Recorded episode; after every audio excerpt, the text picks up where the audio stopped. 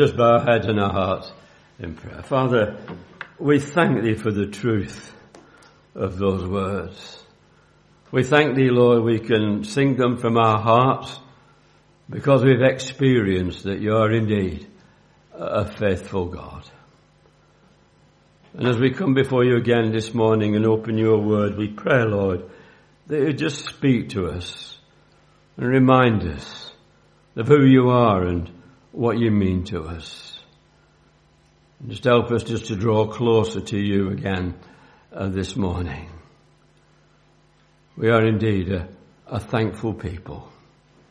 And we pray now that you just again accept of our prayers and worship in Jesus' precious name. Amen. Amen.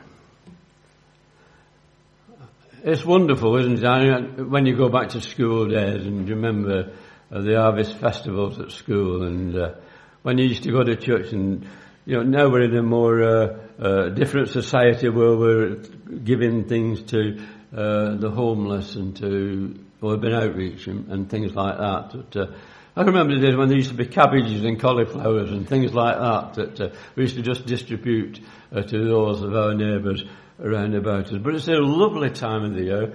I'm not one for hot summers and things like that. But I love spring and I particularly love the autumn time when, when, you know, we're coming and we're starting to tidy up. we have had a week tidying up this week. We've done our garden and we can sit back now and we can relax. It's all done. Uh, but uh, it's a lovely time of the year when you think of everything is safely gathered in uh, and, and done. And we see, again, we're reminded of God's wonderful provision to us. Day by day, year by year. He's provided for each and every one of us all the things that we have and that we cherish. And it's wonderful just to uplift our hearts and our voices to Him uh, again uh, uh, this morning. I was reminded of the story many years ago when uh, a teacher was teaching uh, the class about harvest and uh, food and uh, all these different things, and she asked the class, you know, where do these things come from? And 50% of the class said Tesco's. They hadn't realised the work and everything that had gone into that provision of putting those things on the shelves.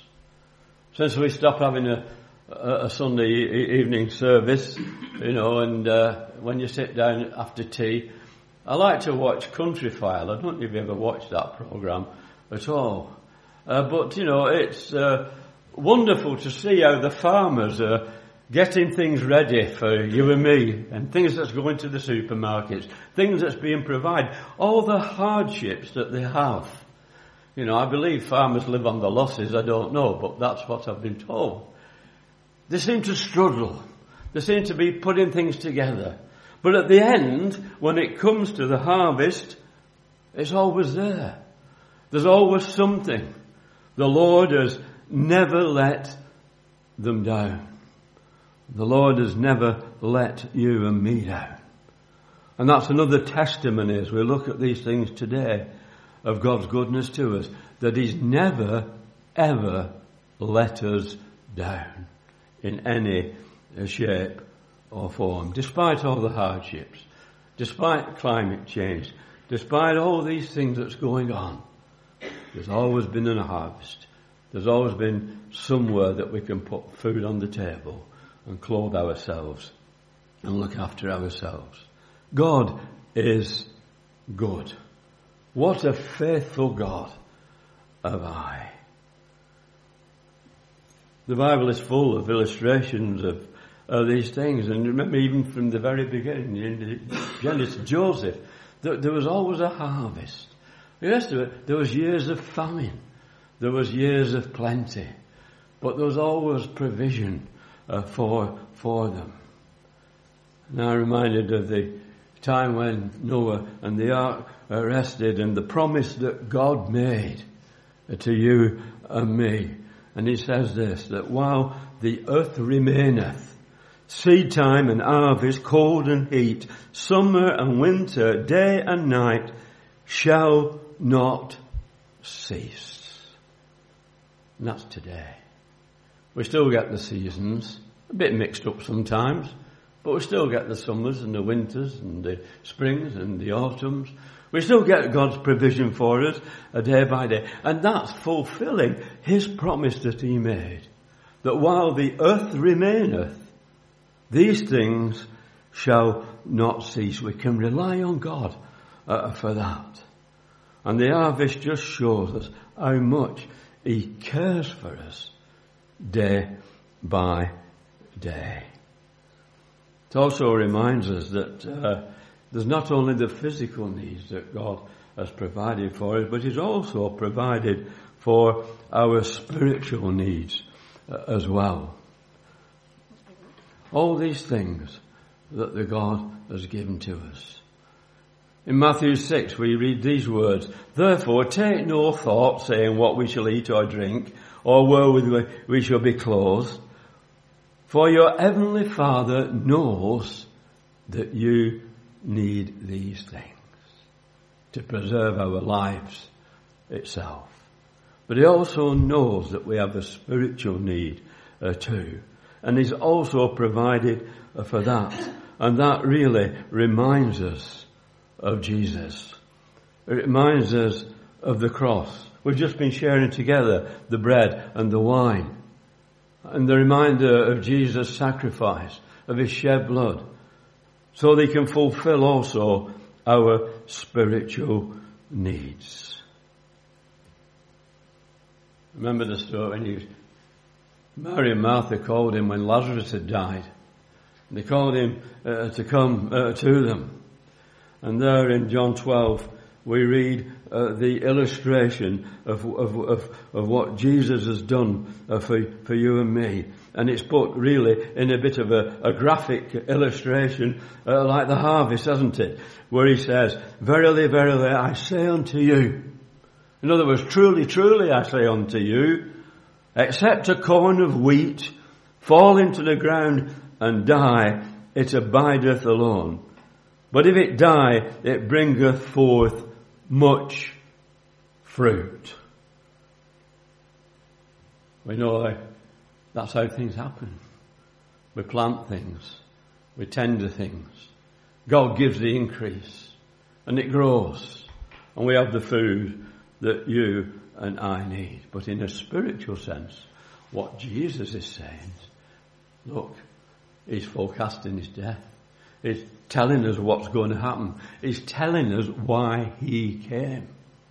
And he came to die for you and for me. It illustrates in that uh, uh, scripture there that he, he was preparing to die. He was preparing to be buried. He was preparing to rise again. He was preparing to be victorious for you and uh, for me.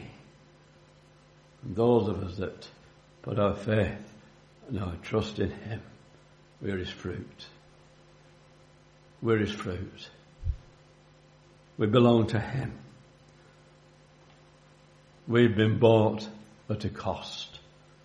And the cost was this, a sacrifice. I'm going to read a few verses now from Luke chapter 12. And uh, Jesus was one for parables. He was one for illustrations. And I like illustrations because they're so graphic, aren't they?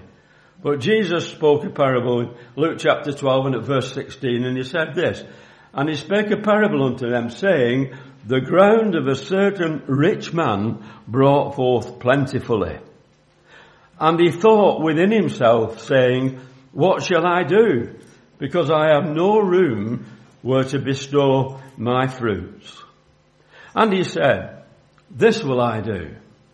I will pull down my barns and build greater, and there I will bestow all my fruits and my goods. And I will say to my soul, Soul, thou hast much goods laid up for many years. Take thine ease, eat, drink, and be merry. What a wonderful situation to be in. He was already rich, and yet he was getting bountifully much, much more. What an illustration Jesus has given to you and me to show there that what the attitude we have as human beings. And that illustration goes on to show that he forgot about God. He forgot about the provision. He forgot about who was the provider. He was so wrapped up in himself that he'd forgotten God. And how that is illustrated and played out in, in, in humankind. That we're all of the same nature in that way that if things are going well, if we've got plenty, if we've got provision, if we've got things stored up for the future, then like this man, we said so, we're satisfied. Let's take our ease. Let's eat. Let's drink. Let, let's be merry. We've got everything we possibly need. Isn't that like you and me? that when things are going well, that God is, is on the back burner, isn't he? He's out of sight. He's out of mind. Life's wonderful.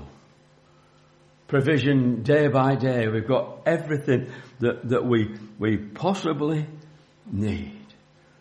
We have everything there at our fingertips. I wouldn't call myself a gardener, in fact, far from it. And uh, you know, but I have a little greenhouse. And every year I like to uh, just put a, a grow bag in and get two or three tomato plants, just let them all grow and then enjoy the fruits uh, of my labour. But the only problem is that you sit there for months waiting and waiting. And then they all come at once. You've got too many. What do you do with them? Well, we've got friends and neighbours, we've got family. Every time, have a tomato, you know, and come. There's so many that we can't possibly eat them.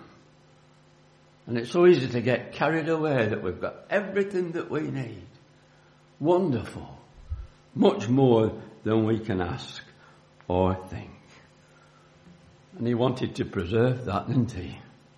He wanted to keep the status quo. What shall I do with all these?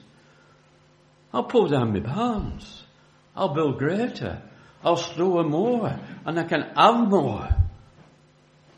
And that's what he thought within himself to do. He'd plenty for many, many years. Many people would have been envious of him he got what he'd achieved, and that's what we try to achieve. We try to, to get security. We, try to get prosperity. We try to get comfort. We try to get ease. We, we try to just be able to enjoy life, don't we? But like the kids in school who thought the things just came from Tesco's, we didn't realise that there's a God behind it. We don't realise that there's somebody looking after our provision. And we put him in the back, as we said uh, before. It's so easy to forget God. So easy to forget it when we're living in comfort and pleasure. But we're also reminded within that portion of scripture, and I stopped reading uh, uh, at the point where he said, let's take me ease and eat and drink and be merry. And if we carried on, with but God said to him, but God said unto him, Thou fool, this night thy soul will be required of thee. Then who shall all these things be which thou hast provided? there comes a time when there's a reckoning. And uh, I was I, I was advised uh, when I retired, you know, and uh, he said, "You want to start skiing?" you what? Start skiing. What's that? Spending the kids' inheritance. SKI, spending the kids' inheritance. You can't take it with you. Why leave it to them? All these things here, you know, he couldn't take with, with him. He couldn't do that at all, and it, it was all left. Whose is it then? There's a reckoning between you and the holy God. A reckoning between ourselves and the one who's given everything that we have. I was once told that, uh, you know, uh, everything that we have and are, it, it's not ours. It's borrowed. And while we're on the gardening theme, I remember a few years ago, uh, a friend of ours uh, uh, had a next door neighbour who was always on the borrow. And uh, this neighbour came round, can I, can I just borrow your lawnmower? So I lent it to the lawnmower. And then it came back. And a few weeks later, when the grass had grown again, can I borrow your lawnmower? And this went on for one summer, two summers. And then a winter passed by. And our friend was going down to the newspaper shop, and it was in those days we used to put adverts in the windows, you remember? And there was an advert in lawnmower for sale. And it was the next door neighbour selling the lawnmower. They'd forgotten who it belonged to. They'd had it that long. And we forget that everything that we have in our, who does it belong to but a holy God who's given it to you and to me. We're reminded that these things are temporal and they don't last forever. We try to preserve things, don't we? Try to keep things as long as we can. We have fridges and freezers and all these things and we rely on them. But you know as well as I know that things do not last forever. And when God said to this rich man, Thou fool, this night your soul will be required of thee. Without the fear of being model, and you know, it's surprising now as we get older, our, our thought process changes, doesn't it? Uh, this year has been an exceptional year in our family uh, because I've been to more funerals this year than I've ever been to in my life. We've done one a month since January. But it causes you to think, doesn't it? That the brevity of life, you know, these three score years and ten, as many of us way get beyond that now. And probably going to a false sense of security thinking we're going to last forever, but we're not. One day, like this man, we'll have to lay down our life and meet a holy and a righteous God. That is a fact of life. And it's so often we put that into uh, the background. It's amazing, isn't it?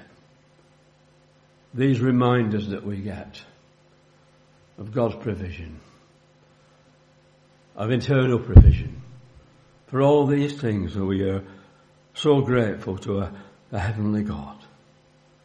But the harvest tells us that there is indeed going to be a time when things will end.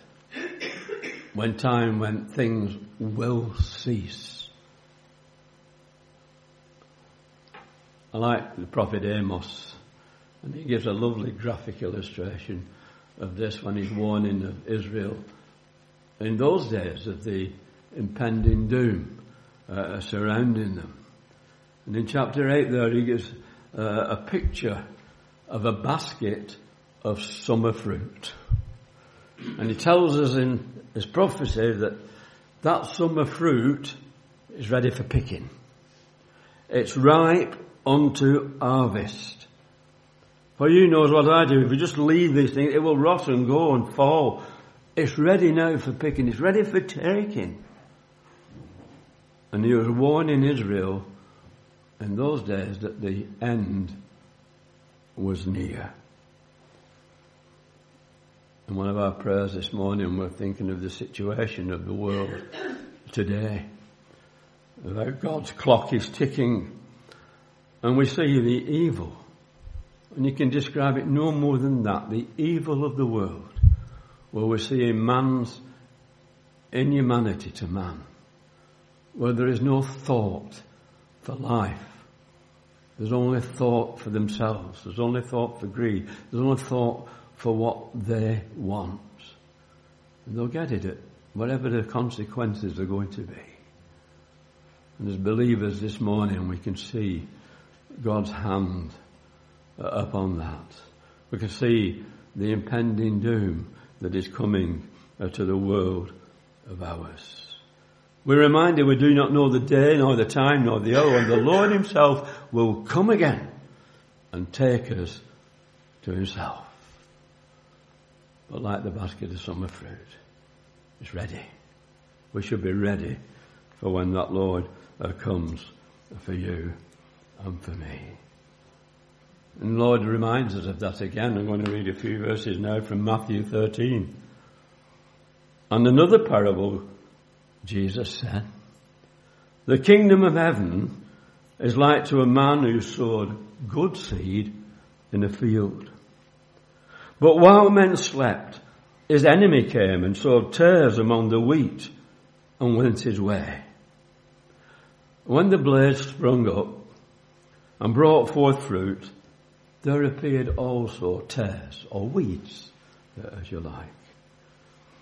So the servant of the householder came and said unto him, Sir, dost thou not sow good seeds in that field? Where's the tares? Where's the weeds come from? And he said, An enemy has done this. The servant said unto him, Well, will you not go and gather them up? No. Lest if we gather the tares, gather the weeds, whether we root them up, we can also pull out the good fruit. But let them grow together until the harvest. I will say unto the reapers, gather ye the first the tares and bind them in bundles and burn them. But gather the wheat into my barn. Sounds terrible, doesn't it? But it's a reality that Jesus is showing uh, you and me that the kingdom of heaven is like that. Yeah, we're living in a world where there are wheat and tares growing together now. There is evil in the world. And there's nothing you and I can do about it. But there'll come a time of God's reckoning when there will be that harvest of souls. When the wheat and the tares shall be separated. When good and evil will separate. When bad and good separate. When those who love the Lord Jesus and have put their faith and their trust in Him will separate from those who have refused to acknowledge Him. I don't know if you were challenged last week when John Mosley was speaking, but he made it very, very clear that we have a decision to make. And he made it very clear that the decision was to trust, put your faith in the Lord Jesus Christ, and to accept Him as your Lord and Saviour, and bring forth good fruit. And that's the challenge again uh, this morning as we're reminded of harvest. And we're reminded of the things round about us. We're reminded of our situation. And I want to be challenging you again this morning to make absolutely certain that you belong to the Lord Jesus. For when the day comes, you'll be able to hear, well done thou good and faithful servant. And heaven forbid that you'll hear those words, depart from me, for I never knew you. What a challenge this morning. If you're disturbed by anything that's been said or said this morning, then see us afterwards. But If you just want to go away and think about it, I notice now on, on the table at the back as you go out, there's one or two very helpful booklets that will be able to uh, help you uh, uh, search for the perhaps the answers to the questions that you have. There's a book there called Trust in Christ. There's another one there called The Remedy. And whatever else is there that uh, is of your interest, then take it. Take it home and, and read it. And read it uh, thoughtfully and carefully. And my prayer and, and the prayer of the believers here is that you will come to realize you are in need of Jesus. That you'll put your faith and your trust in Him. That you will make that decision. So when the Lord of the harvest comes, you'll be with Him in glory. Let's just bow our heads in prayer. Let's just have a moment of silence as we've been challenged this morning. What a wonderful God we've got. And He wants you to be His friend and servant. And perhaps now you, you just have that opportunity of committing yourself, your life to Him and saying, yes, what a thankful God. What a faithful God. What a wonderful God is mine. Father, we thank you for the harvest. We thank you for all that you've given to us. But above all, Lord, we thank you for the Lord Jesus Christ. And we pray now, Lord, that as we bow before you, you just accept of our prayers and our worship. And if, Lord, for the first time, our repentance. And just enter into our hearts and into our lives. Be a reality, Lord. Help us to leave this place this morning different than when we came in. Fully trusting and praising and glorifying your Son, our Saviour. Amen. And over to Deb now for our final hymn, which reminds us of them what a wonderful God. Oh Lord my God, how great thou art.